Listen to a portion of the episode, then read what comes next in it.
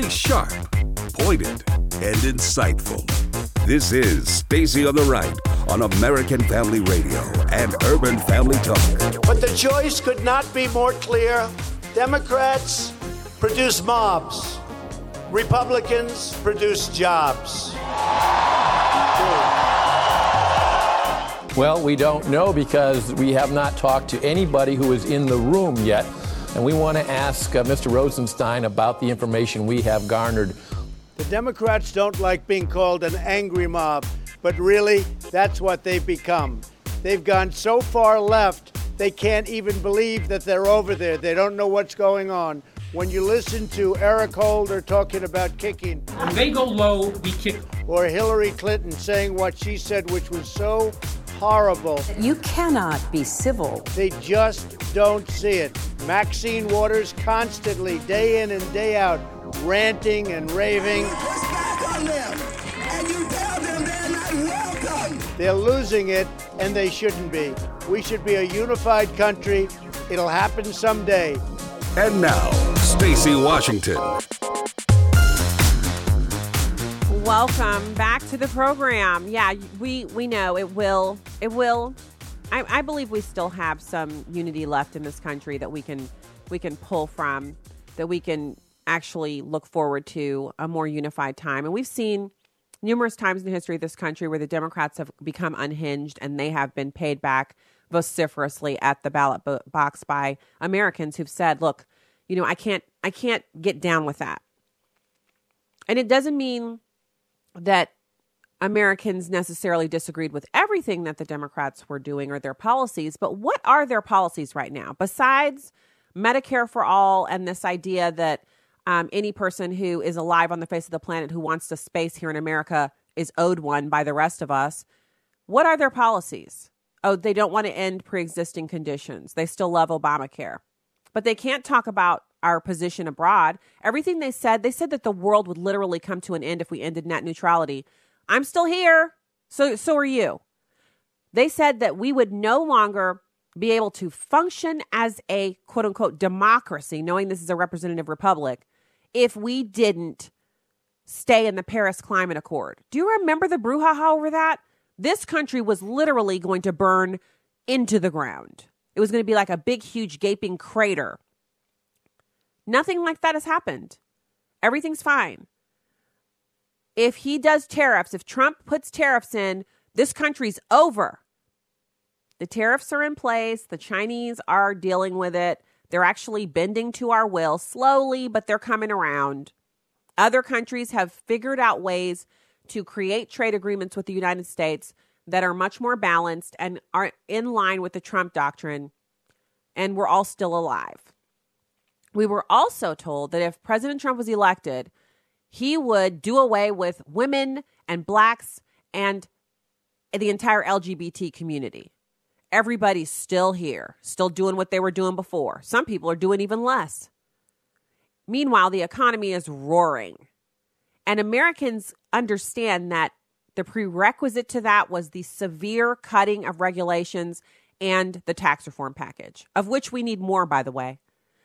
I cannot fathom a world in which we're borrowing 40 plus cents on every dollar to fund government programs. Often they've expired a couple of decades ago and we're still funding them because some pencil pusher refuses to simply sign at the bottom and say complete. I can't fathom a world in which that exists where I pay the current level of taxes that I pay. And it's not about me not wanting to pay any tax or that me not feeling that, you know, the, the government does need to be there. We do need a functioning federal government, and all of us should have a responsibility to pay a certain percentage in tax to fund our government. But our government is running amok and they're borrowing money for things that we don't need, like aid to South American countries that's enriching the leaders of those countries while their citizens are all on a caravan coming up this way. This is a watershed moment. And when he says they've got uh, mobs and we've got jobs and they're the party of the caravan, these are the same types of slogans that ushered him into that historic win on that evening in November almost two years ago in 2016. And it's going to happen again if everyone keeps singing the same old dance, same old tune, and dancing the same old dance. We're going to see this something similar in November again. So I'm not saying that people should, uh, you know, sit back on their heels, everything's fine. No, we need to be not instead of being on our heels, we should be on our knees praying for this country and praying for wisdom to come into both houses of Congress and for elected officials and those who are in appointments and uh, career, you know, career service employees and, and the federal government would all come to know Jesus Christ and that they would be, at a minimum, spurred on to be honest in their dealings. I, we don't we don't know what people are going to do. Um, you can never tell what a person is going to do. You can go by their past history, but you don't. You have no certainty that a person is going to behave in a certain way. But what we do know is that government has gotten too large, and they feel they're over us. They don't respect people in the middle of the country in the heartland, like where I'm broadcasting from. They they think people in the South aren't intelligent enough to make decisions for themselves, and it's only the coasts and specifically the extremes, the Northeast and the far west those are the areas of the country that matter and should be the decision makers. And that that california should be our our uh, you know something we aspire to. That is garbage. And i'm i for one am tired of people who believe that kind of stuff having so much influence over what we do in our day-to-day lives. We need less government interference and we need less government but what the government is mandated to do is to protect our national sovereignty and to maintain our borders. We should have more of that. A reorienting of the priorities. That is what is needed here.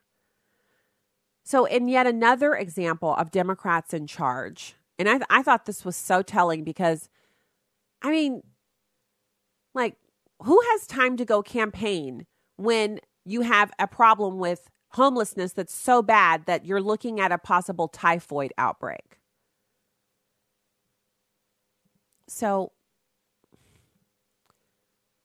it's Jake Tapper, and he's got a guest on. His name's Mayor Garcetti, and he's the mayor of Los Angeles. Now, remember when Los Angeles was one of the places in the movies where every movie had a shot from Los Angeles?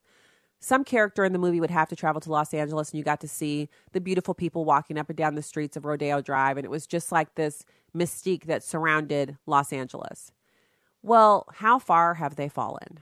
Pretty far.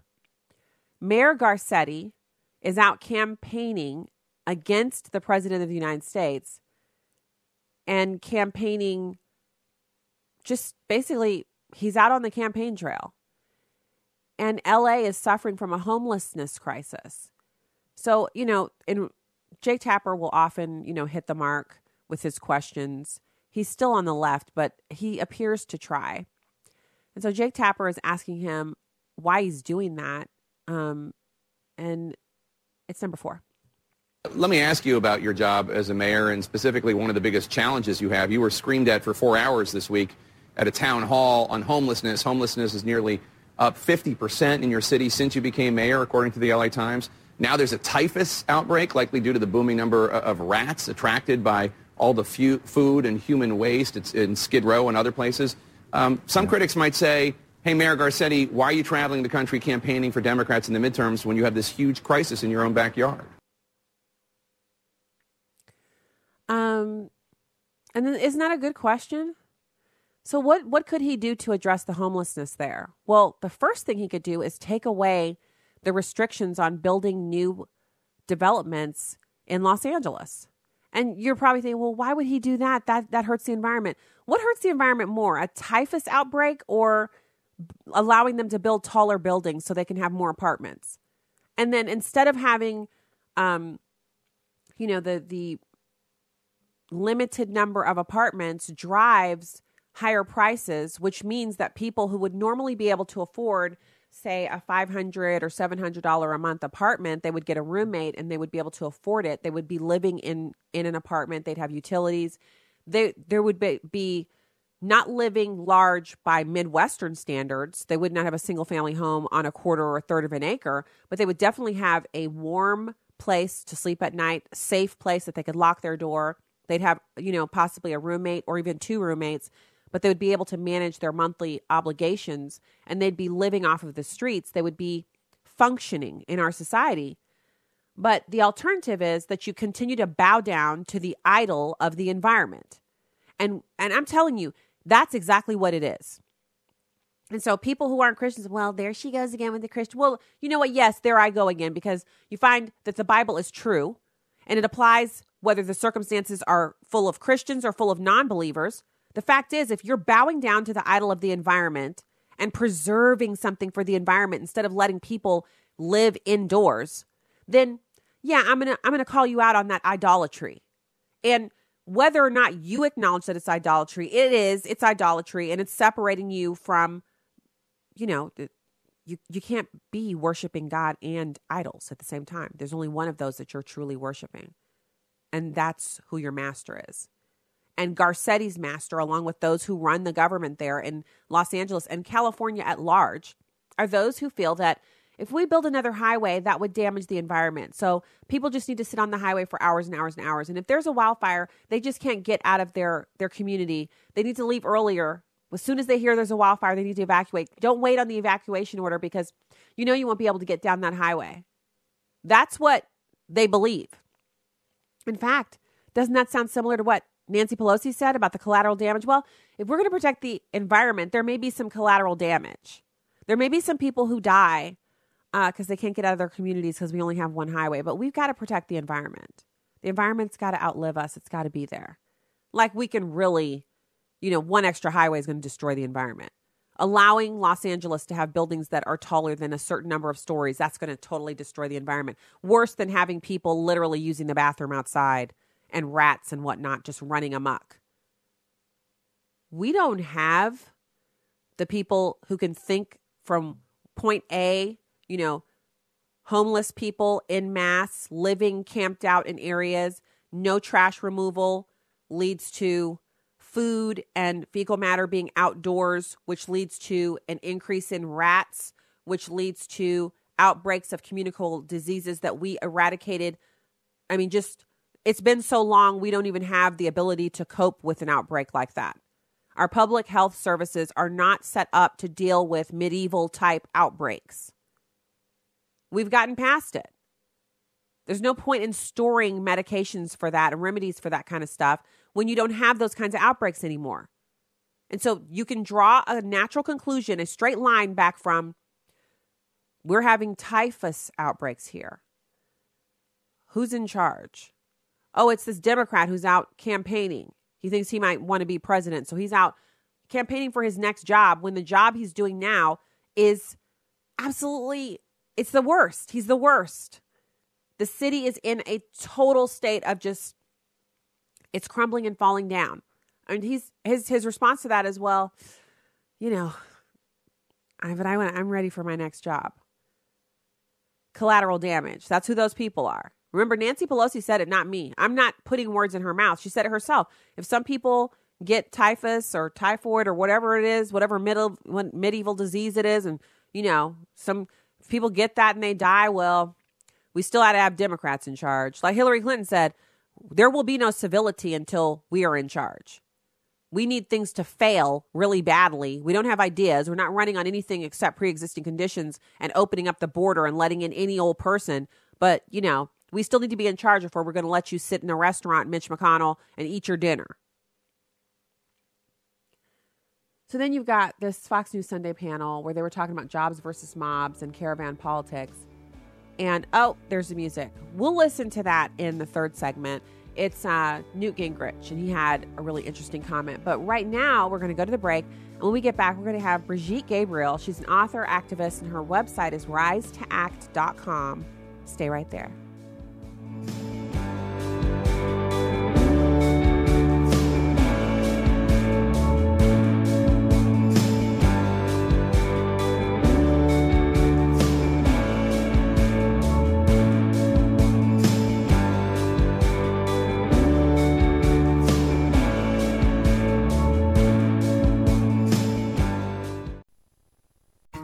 Ingram of Redeem Clean felt God call him to support the American Family Association. I'm a laundryman. I'm the son of a laundryman, too. I love clean clothes. I love the business. I love everything about it.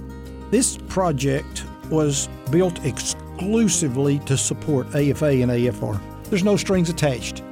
Another thing that I would like to see come out of this is that I would like to see other business people feel a calling to support ministries wherever and whatever they do to share the gospel of Jesus Christ. In addition to your regular AFA giving, Redeem Clean Laundry Detergent allows you to increase your support of AFA just by continuing to wash your family's clothes. For clean laundry and support of a cleaner society, it's Redeem Clean. Learn more, find options, and get Redeem Clean products at afastore.net. That's afastore.net. This is Viewpoints with Kirby Anderson. You know, after some of the political battles on Capitol Hill and after the political ads during the midterm elections, I think most of us would like a return to civility. Hillary Clinton explains when civility might once again become part of the political process. She told CNN, You can't be civil with a political party that wants to destroy what you stand for. And she concluded that if the Democrats were fortunate enough to win back the House and or the Senate, that's when civility can start again. Michael Barone made two observations about her comments. First, you can be civil even if you are convinced the other party is not. Don't say that you cannot be civil when what you really mean is you don't want to be civil. Second, her prescription for civility essentially is this just let Democrats win the elections, and then Republican senators and their wives can eat dinner in restaurants without being forced out by jeering crowds. Michael Goodwin expressed alarm at Hillary Clinton's comments and wondered why there wasn't any significant outrage or response to her comments. He says Clinton knows we're already in the danger zone when it comes to the political temperature. Her comments then are as reckless as bringing a can of gasoline to a bonfire. One other anomaly is also worth mentioning. Not only is there little outrage about the comments by Hillary Clinton, Maxine Waters, and others, but there also seems to be a deliberate attempt to prevent anyone from using the word mob to describe the menacing actions by progressives. David French details a number of times just on CNN when guest commentators were told not to describe these actions as mob behavior. Not only can we not expect civility anytime soon, but we cannot even use appropriate words to describe incivility. I'm Kirby Anderson, and that's my point of view.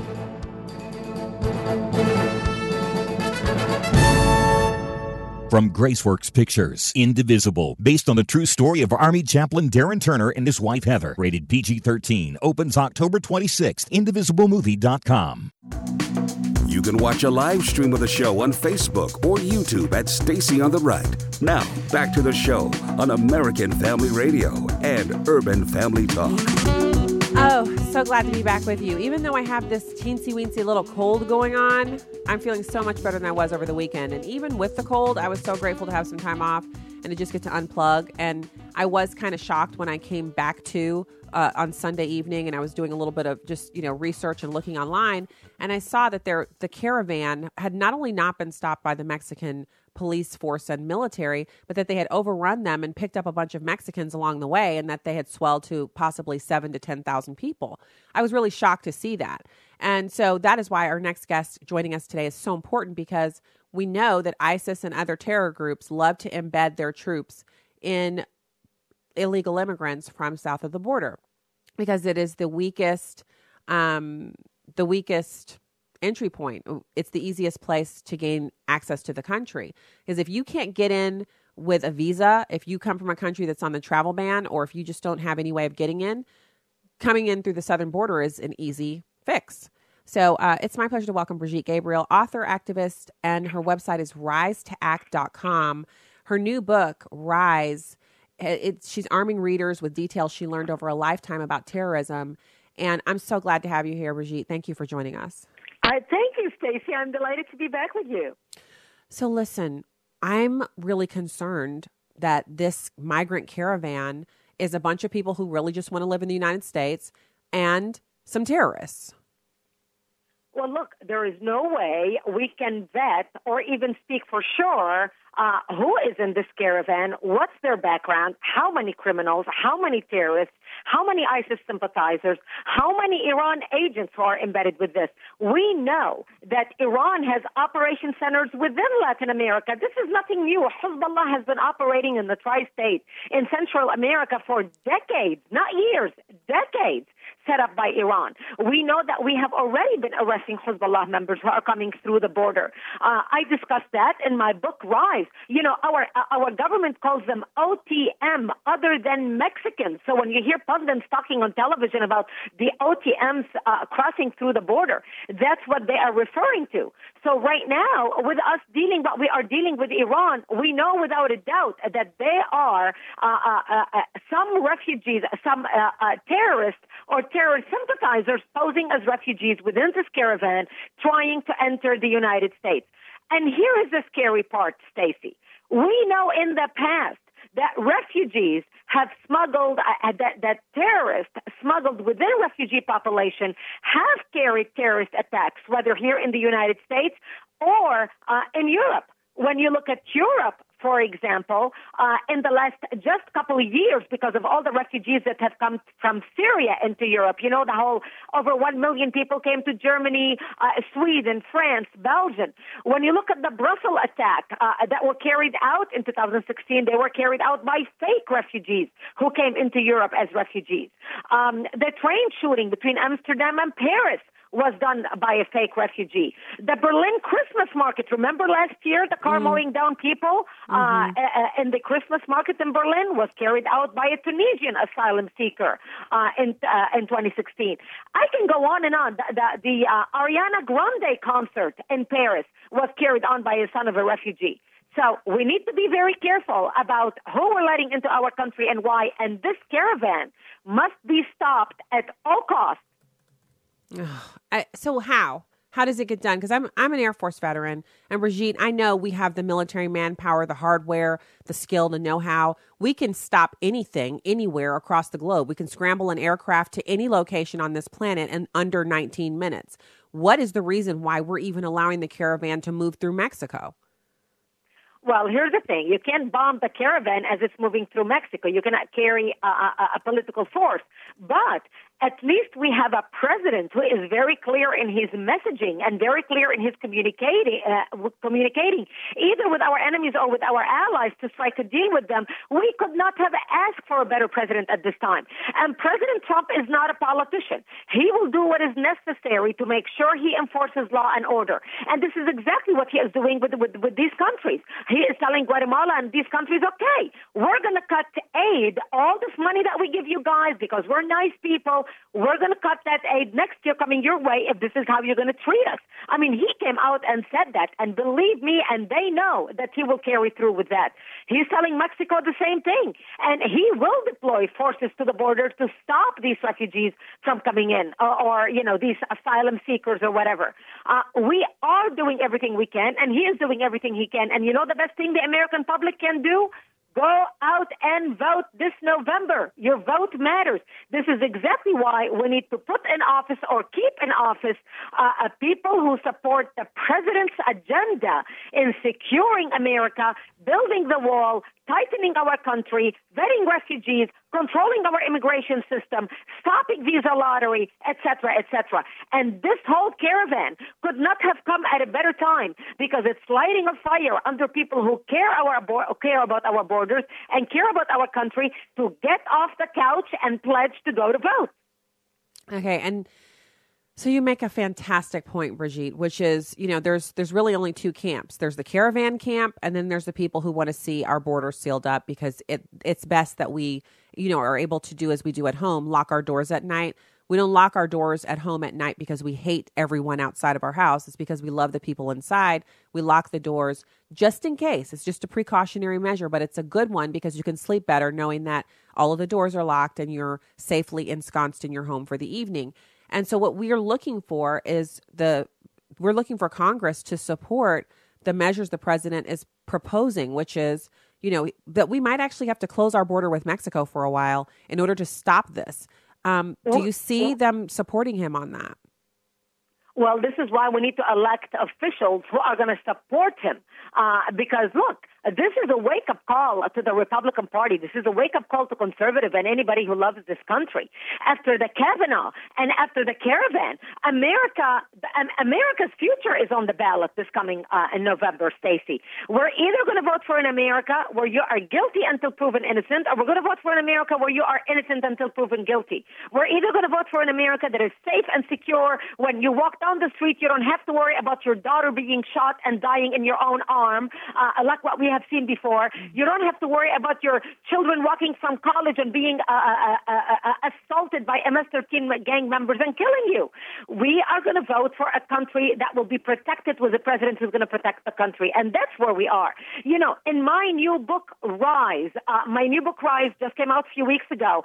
I have a whole chapter titled "Terror at the Gate," where I talk about what's happening with all these people trying to get into our country and what we are importing into the country. In the U.S. alone, no less than 10 terror plots and attacks were carried out by terrorists who entered the country, entered the country as refugees, Stacy. Most notably, the Tsarnaev brothers from Boston. Remember, they came yes. in as refugees.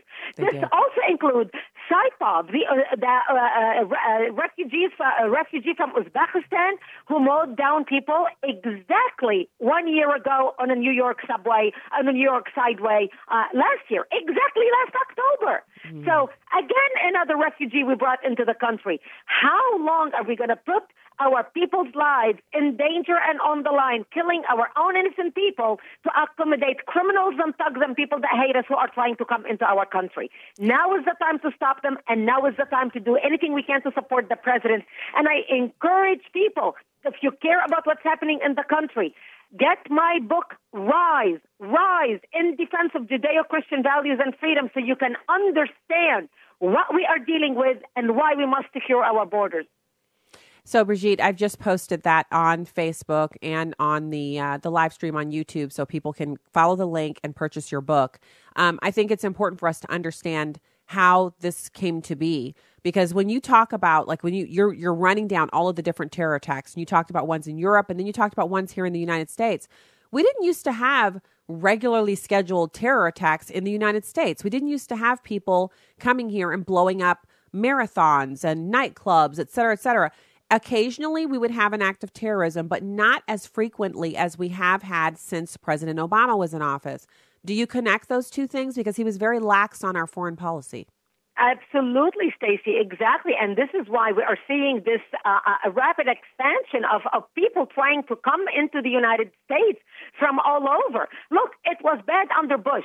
It was bad under Clinton, but it got really horrible under Obama. The word is out. The whole world knows if you want to come to the United States, all you have to do is get to Mexico, and from Mexico, you're going to come to the United States.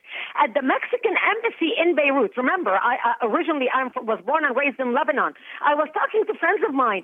There is an employee at the at Mexican embassy in Beirut selling visas to Mexico for $3,000 a visa because people know if you get to Mexico, you can literally waltz your way into the United States. People are not dumb. The word is out, and that's why we must protect our borders. So, this this is what I've been saying, and what I'm what I get back is well, it's really it's uh you know it's it's Jewish people that want you to hate to love Israel and hate Muslims, or uh, this isn't this isn't anything to do with terrorism. It's about uh, white people not wanting the country to become more brown. And I, I honestly, I find those those arguments to be so ridiculous. They're not really worth me answering, but you kind of have to answer them because these kinds of ridiculous, nonsensical, brain dead arguments are actually infiltrating out. And people in regular land, you know, are starting to pick these arguments up and say, well, maybe they really don't want people coming here because the people who are coming are brown. Does this have anything to do with ethnic background or, or any of that? Or, do, or is this really about safety and connecting the fact that terrorists want to enter through our most porous entry point? This has nothing to do with color. This has to do with character. This has to do with securing the nation. Look, I am an immigrant from the Middle East. I came here legally. I have brown skin. My mother tongue is Arabic. I am originally Middle Eastern, but I am an American. And the day I decided I to become an American, I pledged my loyalty to the United States. I stood in the courthouse like so many people who do these ceremonies every single day, raised my hand and said, I pledge allegiance to the United States, forsaking all loyalty to any other country previously that I owned any passport to. And now I have only a, a, an American passport. These are the type of immigrants we need to bring into the country. I have never, not one day I've been in this country since 1989, uh, that I felt discriminated against because of my skin color. People come to this country, and in America, you can prove yourself to go up as high as you want, as, as much as you want, because it all depends on your character and how hard you work. What we are seeing right now is we are seeing people coming into our country who are breaking the law to get here, who have no regard for our laws, no regard to our process. Look, if people want to come here because they are uh, uh, claiming political asylum, they can go to a port of entry and, uh, uh, and, and ask for political asylum. They can go to the embassies and ask for refugee status, but they are bypassing all that. As a matter of fact, this caravans of 7,000 people coming into the United States, Stacy, are bypassing the UN refugee centers in Mexico. Instead of them going, stopping there and going through the proper process to come to the United States, they are bypassing all that and marching straight past them coming to the United States. These are criminals who do not follow the law. And if they're not following the law to get into our country, how do we expect them to follow the law when they are inside our country? Well, I I'm I'm kind of in some ways, Brigitte, I'm I'm glad it's happening because the caravans have actually this is so a lot of Americans are kind of waking up to the fact that there are these caravans which are really invasions. Um, that they're coming to this by this idea that you know this is the first time it's happening, but it has been a, it's happened every year and sometimes it's only 800 people sometimes it's 1200 people but they get into these groups and they travel up here from guatemala and honduras et cetera. They come right through mexico and mexico usually doesn't provide any kind of resistance. So this larger caravan is really a symptom of a problem that we've allowed to grow to this size. It's it's our fault. The first time we allowed a caravan of people to arrive and enter the united states and claim asylum we basically said any size caravan can come and now we're reaping that um, I want to be very, very clear that I'm for legal immigration it, by a merit system under controlled circumstances set by us, but that I'm exactly. utterly against this other system. And so, as we go out, we have about a minute left. I want to give you a chance to wrap it up, um, connecting it to your book or whatever you feel that you need to say for the remainder of the interview. We have about a minute left.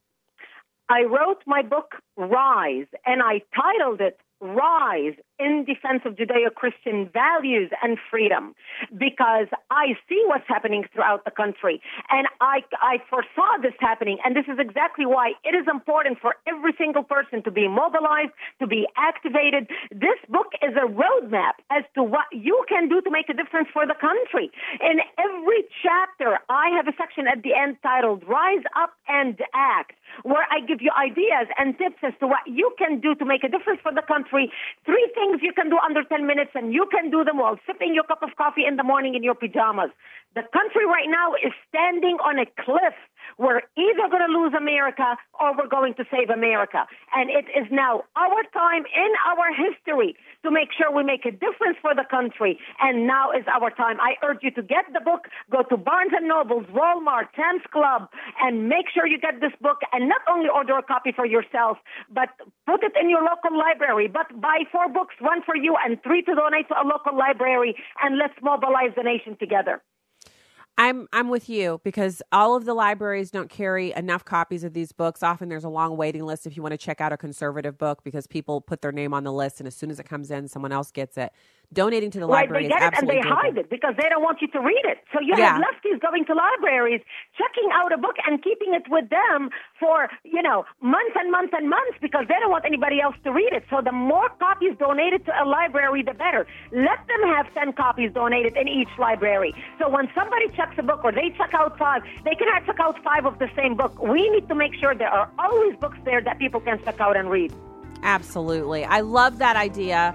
Brigitte Gabriel, her new book is Rise. RiseToAct.com is the website. Thank you for joining us today. Speak to you again soon. Thank you, my friend. Bye bye. All right. Bye bye. We'll be back with more right after this. Stay there.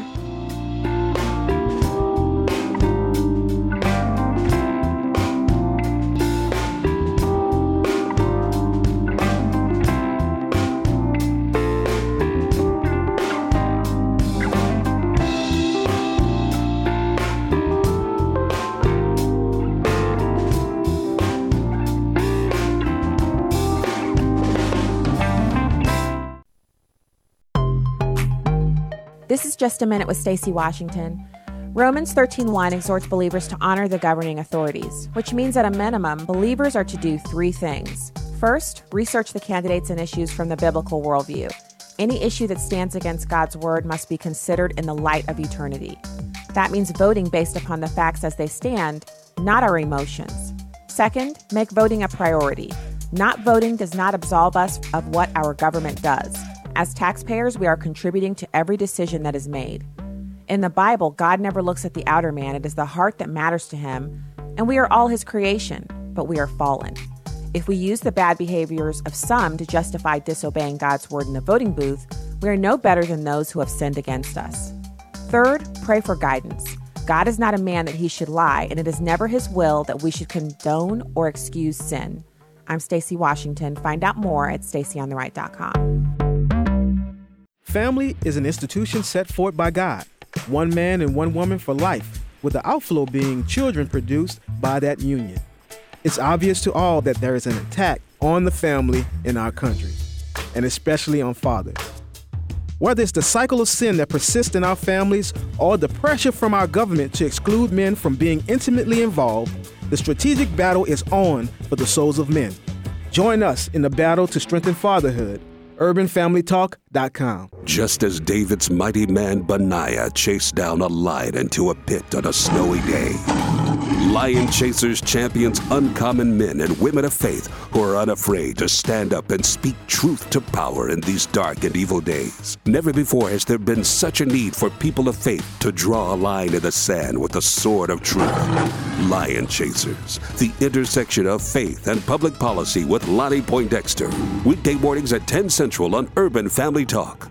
Donald Trump's America. For now, President Trump still calls Saudi Arabia a U.S. ally, but questions its explanation of journalist Jamal Khashoggi's death. GOP Senator Rand Paul was a bit more blunt on Fox News Sunday. It's insulting to anyone who's in analyzing this with any kind of intelligent background to think that, oh, a fistfight led to a dismemberment with a bone saw. Some are calling for a closer look at the U.S. Saudi relationship, even the president's financial ties. But GOP House member Peter King said on ABC's This Week, hold on. We have to take action. But let's not be questioning the motives of our president right now. Meanwhile, the president is opting to end a treaty with Russia limiting ground fired medium range missiles. GOP Senator Lindsey Graham backed the president on Fox's Sunday Morning Futures. When it comes to Russia, let's get out of a bad deal and get a better one. Graham is heading out on the campaign trail to boost Republican candidates with the important midterm elections coming in about two weeks. Gernal Scott, Fox News. Welcome back to Stacy on the Right on American Family Radio and Urban Family Talk. Well, normally I would say that's not a good idea. But I think in this environment with this president, it's the only the only way you can campaign. Uh, he's, he's, that big a force. He's that big a presence. And the truth is, he is mobilizing his base, and he's giving them arguments. I mean, when they say, "Look, this is jobs versus mobs," there are 40 million people who pick that up and at coffee the next morning use it. When he says this is about Kavanaugh and the campaign and, and, and the caravans, the truth is, from election night 2016 on, this country has been in a national fight over who's going to run the country, and I think that the Kavanaugh event was really historically important because it both galvanized the right, but also it reminded everyone this is a team sport. You know, you, Tester's not a moderate. Tester's going to vote for Schumer. And you'll write down the list of every red state Democrat, and they can get up and say, I'm really different. The only question you have to ask them is, you want to vote for Schumer?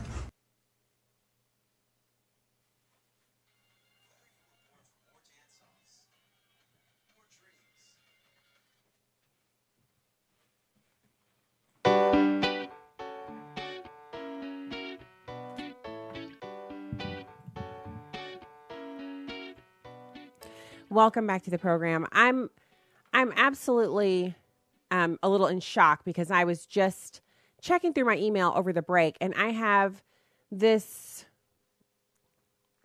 email from someone who says during the last segment, I think before we had the we had our guest on, I was talking about Mexicans coming from uh, joining into the caravan and joining the pro. The, they joined the caravan and they're like, you know, they're not sure uh, that they would tr- try to illegally immigrate into the United States, but then when the caravan came through, they're adding into the caravan and they're joining in to come to the U.S. And I said they don't even like being citizens of Mexico. Now, I, I, I don't believe I said Mexicans don't like being Mexicans. If I said that, my intent was to say that I, I don't believe Mexicans like being citizens of the country of Mexico.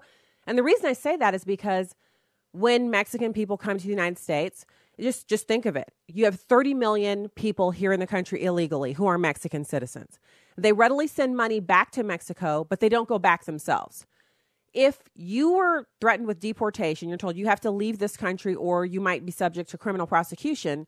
What if you just had, I don't know, maybe 10,000, not 10 million, 10,000 Mexicans travel back to Mexico to try to improve their country and fix the problems that are causing so many of them to want to come here? But you don't see that, do you? They come here illegally, stay in the country illegally, use American tax dollars, cost us $132 billion a year in all of the costs that are associated with having illegal immigration in this country. It varies by state, but it's multiple billions of dollars a year, totaling $132 billion a year. And we don't see anyone saying, you know what, instead of forming La Raza, we need to form a group to go back to Mexico to reform our country. We need to make Mexico more like the United States so that we don't have to live in the United States illegally. But we don't see that. And that's why I say it. So the comparison that somehow um, saying that Mexicans don't like being from Mexico, that they don't like their home country, and that's somehow like saying blacks don't like being black or blacks hate themselves because of high crime or high incarceration rates. First of all, that doesn't compute. And second of all, since since I was asked to address this, I'll address it now. I don't take my statement back because I'm a taxpayer and I'm currently paying for the illegal immigration. I'm paying for part of that $132 billion a year in costs that Americans on the large are taking care of. So it's not about not liking Mexicans or not seeing them as people created in the image of God. Of course they are. Every person is. So are criminals. All human beings are humans and created in the image of God. Do I have to make positive, kind statements about them when I'm talking about a caravan of 7,000 people who plan to invade our country at the southern border. They plan to physically and forcibly enter this country, which is an invasion. So I would say the same thing about them, whether they were from Honduras or Guatemala or Mexico, or if they were from uh, Norway or Canada, if 7,000 people were trying to enter our northern border from Canada, do you think I would be worried about whether or not they liked Canada I would say they don't like Canada. That's what I'd say. That they hate it. They're not proud of their Canadian heritage and they want to come into America because it's better here. And so, you know, what I'm actually really taken back by is that instead of addressing the major issue, which is these people, 7,000 of them, possibly 10,000 by the time they actually reach the border, that they're trying to invade our country, instead of addressing that, I've got this this push to say nice things to you have to say nice things about them. You have to where they come from their families their ancestors. No i don't. I don't have to say anything that i don't want to say about them except that they should not be planning to invade america. And so you know if you don't like what i said about them that's just one of many different things that you're probably going to hear that you don't like listening to this program because no one agrees with anyone else 100% of the time but what I want to know from you is why you're not more concerned about the 7,000 people who are planning to invade this country. A few words from me in comparison to 7,000 people, many of them, we don't even know where they're from really.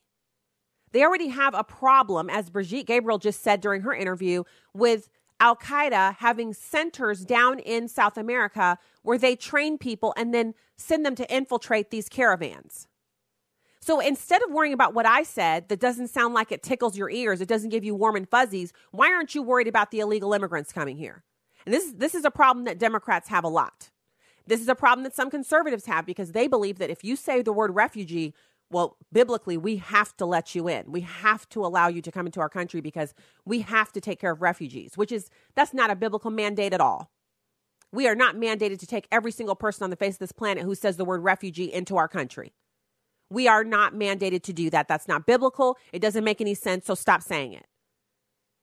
So, what I really want to know from people who are worried about so called heritage and how people feel when I say something about how they don't love Mexico.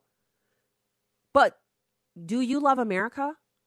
Do you actually want fewer Kate Steinles? Do you want less children, 2,000 a year kidnapped? Remember those numbers I gave you, the breakdown? 1,800, uh, uh, 2,000, I think it was 2,500 rapes, 1,800 kidnappings every single year. Those are done by illegal immigrants. While you're sitting up parsing my words and figuring out if I was kind or nice about their ancestors and their heritage, which I could actually give two zero thoughts about. I've got nothing to think about anybody's heritage. I just don't care. Your heritage may be fascinating and worthy of having a book written about it, or it might just be the same old rigmarole like everybody else. You had two parents, they had two parents, and so on and so forth. People got married, they had kids. Boom, here you are. I don't care. I don't care what your heritage is. If you come from such an amazing heritage, why don't you take yourself back to that heritage and stay there? Conditions in your country aren't awesome. How about doing something about it? This is what self governance is all about.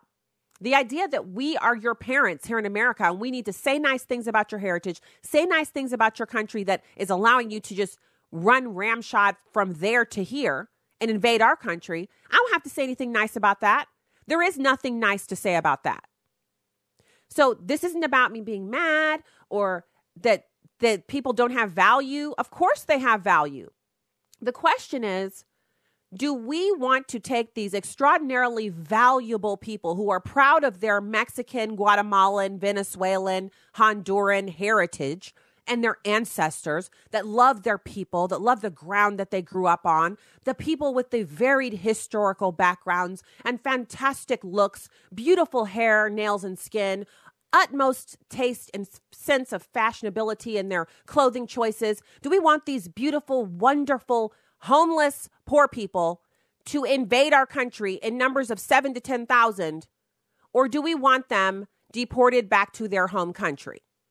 You see how that doesn't make any difference? Because the big deal here is not what I say about them in flower language. What I said about them is true. The problem is that they're planning on invading America. So, you know, this is the kind of discussion that's for grown-ups. It's for serious people. It is for serious people if you're only concerned about what the ancestors who by the way those that means they're dead so they can't possibly have any thoughts about what i'm saying about them if that's your primary concern then you're not grown up enough to have this chat and so therefore and you know god bless you you too are made in the image of christ and you are valuable and god loves you too but you're not ready for this conversation because what we're talking about here is individuals who are planning on invading america not whether or not they're valuable or cute or wear great clothes or have fantastic ancestors. So, you know, I, I hope to goodness gracious that clears it up. You're not going to be emailing me and getting me to backtrack on what I said or or or apologize for telling the truth about a situation like this. This invasion represents a loss of our southern border and it cannot be tolerated. There are no terms strong enough with which I can describe how of how important it is that we do not permit an invasionary force to breach our southern border, as we have done apparently multiple times over the past four years. But it was one thing was 800 people, 1,000 people, etc. Now it's an enormous number of people, and it represents a real dividing line, kind of like Obama's red lines, only this one's real. We have to stop it. And if that upsets you, you have other things that you need to work on, and I can't help you. Not only can I not help you, but I'm not here to help you. I'm not here to help people who can't understand that our southern border is an actual thing. It's not an imaginary line on a piece of paper. It is a dividing mark between our country, the United States of America, and the nation state of Mexico, and that we are not all one people group. We are not all one country. Yes, we are all children of God made in his image, but we are in individual countries. And that is a concept that was created in the Bible that God mandates individual sovereign nations. That is a biblical concept. And if you're not on board with that, take it up with the scriptures, not with me. So now I want to get back to the show. We had the Fox News Sunday panel, Jobs versus Mobs. And it's Newt Gingrich, and he's talking about that. It's number five. Well, normally I would say that's not a good idea. But I think in this environment with this president, it's the only, the only way you can campaign. Uh, he's, he's, that big a force. He's that big a presence. And the truth is, he is mobilizing his base. And he's giving them arguments. I mean, when they say, look, this is jobs versus mobs, there are 40 million people who pick that up and at coffee the next morning use it. When he says this is about Kavanaugh and the campaign and, and, and the caravans, the truth is, from election night 2016 on, this country has been in a national fight over who's going to run the country. And I think that the Kavanaugh event was really historically important because it both galvanized the right, but also it reminded everyone this is a team sport. You know, you, Tester's not a moderate. Tester's going to vote for Schumer. And you go right down the list of every red state Democrat, and they can get up and say, I'm really different. The only question you have to ask them is, you want to vote for Schumer? And so it really is going to boil down to with this with this story on the front burner it's going to boil down to whether or not americans are fine with having our southern border obliterated. And i'm not sure exactly how they're like obviously the president has said he's going to end the foreign aid but what does that do exactly if the foreign aid is ended? And i agree with it end the foreign aid. But if you end the foreign aid at this point how does that get those despots who run these countries to get their people back from Mexico, the people who are marching north? How how exactly do we expect them to get those? I saw that uh, one of the leadership in Mexico said that they would create an air bridge, in other words, um, aircraft to fly people back and forth to kind of help with the just the size of this so-called caravan invasion force. Unless you're flying people back to their home country, you know, one way, flying them from the caravan location back to their home country, how does that help the situation? And so apparently you had Mike Pompeo. He was also uh, in Mexico and he was talking to the leader of Mexico about what what could be done. And he kind of said, well, there's really nothing we can do. He started off sounding like he was on board. Further into his comments, which were translated, so I had to sit and listen to it. He's speaking and then the translator translates. Further into the comments, he finally admitted, well, we don't really have the military or the police force to be able to handle a, a, group of this size. And honestly, I mean, we have a lot of police in the United States. I think we have a million, um, a billion interactions per year. But we don't have enough police in one location to handle 7,000 people suddenly rising up. If, and, and this is just a, a tertiary aside, if the Trump rallies were really as violent as the left would have us to believe, then there would be violence at every single city where these Trump rallies were held, and the police would not be able to contain it because the police that show up to kind of just provide a little bit of extra crowd control during a Trump rally, it's not even 100 police officers. And you have sometimes 10,000, 15,000, 30,000 people. In the case in Houston, there will be 100,000 people on site. If these were 100,000 violent people, Houston would burn to the ground. It would literally be burned to the ground. If 20 or 30 Antifa protesters can cause $30 billion in property damage and a, and a college in California, then certainly 100,000 Trump supporters, if they were as violent, as angry as people say, they would burn the city of Houston to the ground. It would be literally like a war zone. Again, this isn't about how valuable Antifa members are, how valuable Trump supporters are, how valuable Hondurans and Venezuelans and you know people from south of the border are. It's about whether or not we want to let them invade our country. I say no. We'll be back with you tomorrow. God bless. Have a great night.